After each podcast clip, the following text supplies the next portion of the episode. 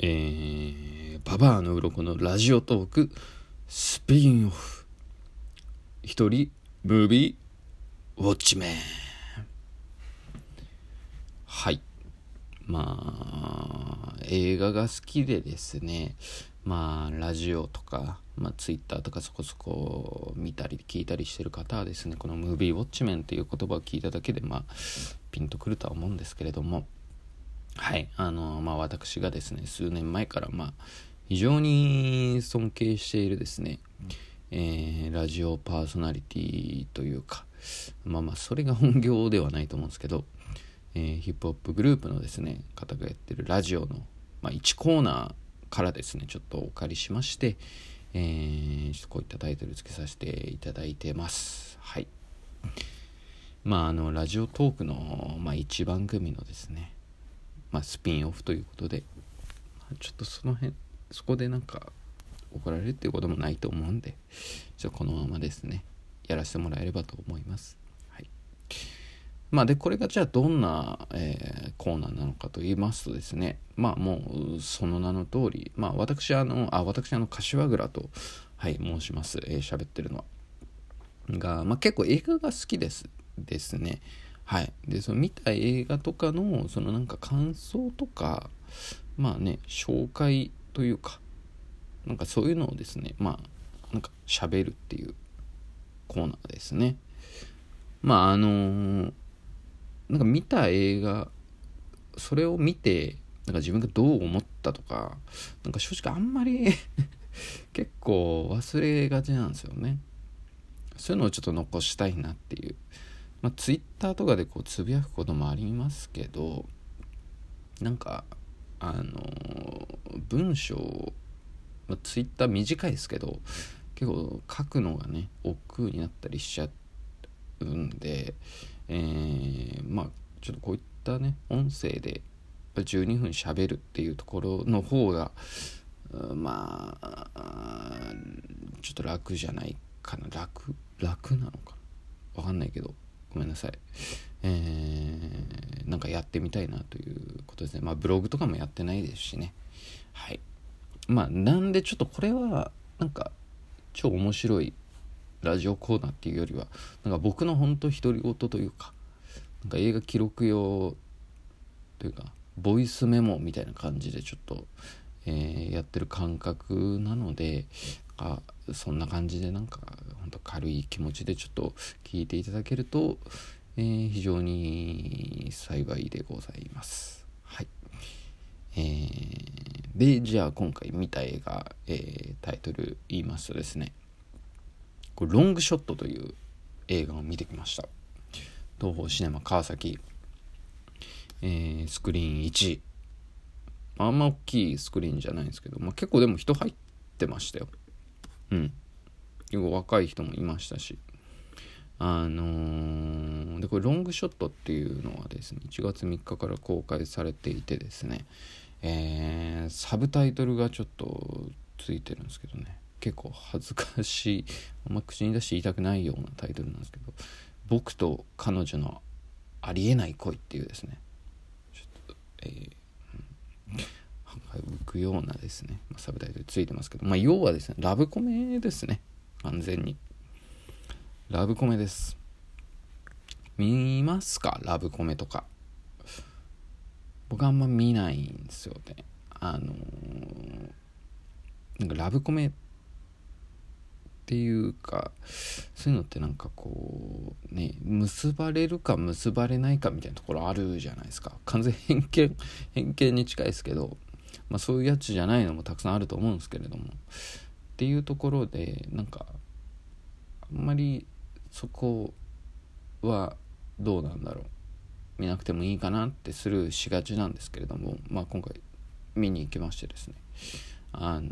これじゃあなんで見に行ったかっていうとこれちょっとあのポスターとかね検索してもらえればすぐこうパッと出てくるんですけどあの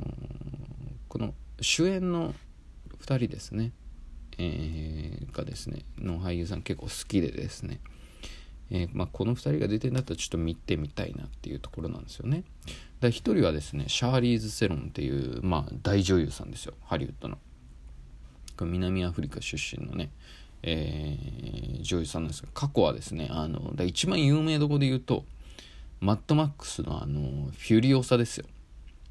坊主の女戦士あの頭をこう真っ黒にね染めて、まあ、演技してましたがあすごいかったですね。やってる人でですね。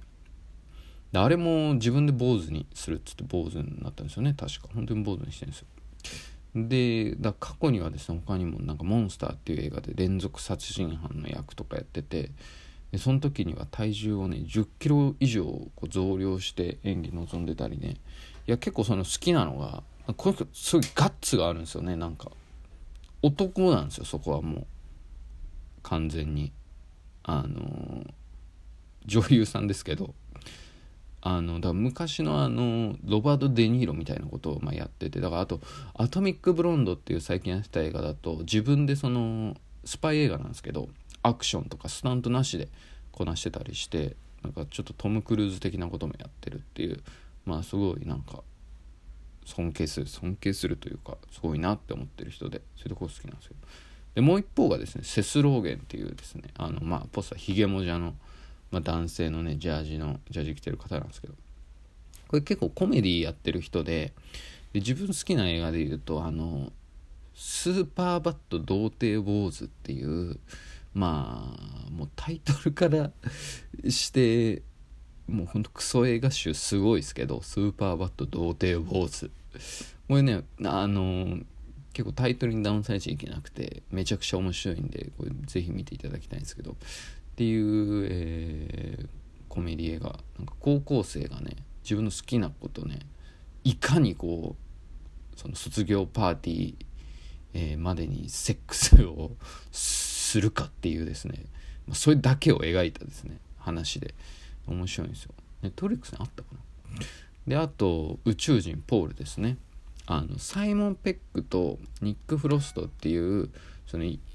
ギリスでコメディ映画ずっと撮ってる人たちの、えー、映画でその宇宙人ポールのポール役をね宇宙人役をもう声を当ててるっていう人でだ要はその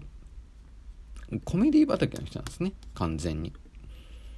だこの2人ってそのキャリア的にもなんか交わらない2人なのでまた過去に結婚したことあんのかな？わかんないですけど。なんかそういうところでなんかこの2人がなんか出るならちょっと見てみようかなっていうふうに思っていきましたね。うん。まあでも面白かったですね。まあなんかその話はまあなんとなくわかるじゃないですか。だからこれあのどういう設定かっていうとシャーリー・セロンがま大統領候補でまあ、いかにその大統領選挙に出馬するかっていうか話ででまあそこでセスローゲンがやってるのがそのまあ最初まあジャーナリスト役なんですけど途中無職になっちゃってでまあひょっとしたひょひょんとひょんなことからまあ2人出会いましてまあもともと知り合いだったんですけどあのその大統領候補の大統領候補シャーリーズ・セロンのお付きのライターになるっていうだからそのいろいろスピーチするじゃないですか政治家の人って。だからそのスピーチの原稿を書く人になるっていうあのでそっからでスピーチ書くにはそのその人のなりが分かんないと書けないっていうところからあの例えば好きなテレビ何とか好きな映画何とかなんかそういうのを聞いてくうちにまあまあお互いもともと知り合いだったっていうのもあるんですけど徐々に距離を縮めていくっていうあの、まあ話でですねまあそこはまあ分かりやすいんですよね。まあ、もちろんそのなんか今のアメリカアメリカっていうかだから環境問題が基本的に主なんですけどそこはまあ社会背景、まあ、今のところをもうバッチリ反映させてたりしますしね。あのそういうところはまあすごい分かりやすくできてるんですけどだからやっぱこういうのってでもその分かるじゃないですか。なんか、まあ、要は結ばれるか結ばれないかみたいなところですからね。あのだ要はそこに行くまでの過程がどうなのかみたいなところなんですけどまあでも結構良かったですよ。あのギャグがでもねすごいすごいっていうかねあの下ネタしかないっていうほぼ。ほぼギャグが下ネタしかない。だからこれ結構その、まあ、恋愛映画っていうところでねあのデートムービーみたいなことでね打ち出せばもっとお客さん来るんでしょうけどね。もうこれデートする相手もね下ネタ見れる人じゃないとちょっと引いちゃうぐらいの 下ネタがあったりしてですね。でもまあそれはおもしそれはそれで面白いんですよ。はい。あのー、もうこれね本当映画史上最速のこれセックスが見れます。ちなみに言うと。もう一番早い。だお互い早漏っていうね。もうねズボン脱いで4秒後ぐらいには終わってたかな。とかですね。あとえー、まあその下ネタがね割と物語のそのポイントになってたりしてですね。はい。なんかそういうところとかですね。あと使われてる音楽とかもねあんま僕分かんなかったんですけどあの結構80年代90年代の音楽が結構やたら使われててですね。そこがねあの多分見る人によってはグッとくるポイントなんだと思いますね。あとやっぱコメディアメリカのコメディ映画って結構その小ネタが多くてこれ知らないと分かんないみたいなのが結構あるんですね。だそこがですねなんかもっと知ってれば結構楽しめたのになっていうのがありますね。ちょっとあと3秒。うん。